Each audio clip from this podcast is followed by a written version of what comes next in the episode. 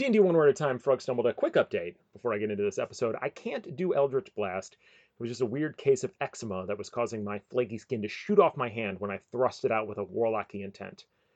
But on the plus side, Brad has been very clear about his plan for me, and I'm more than happy to take up the mantle and do his undone work. That's why I'm doing Quest. What is a quest?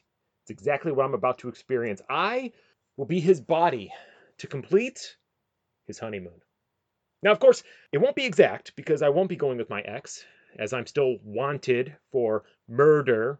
That little caveat aside, I will be taking up this quest for Brad so he can taste the good life.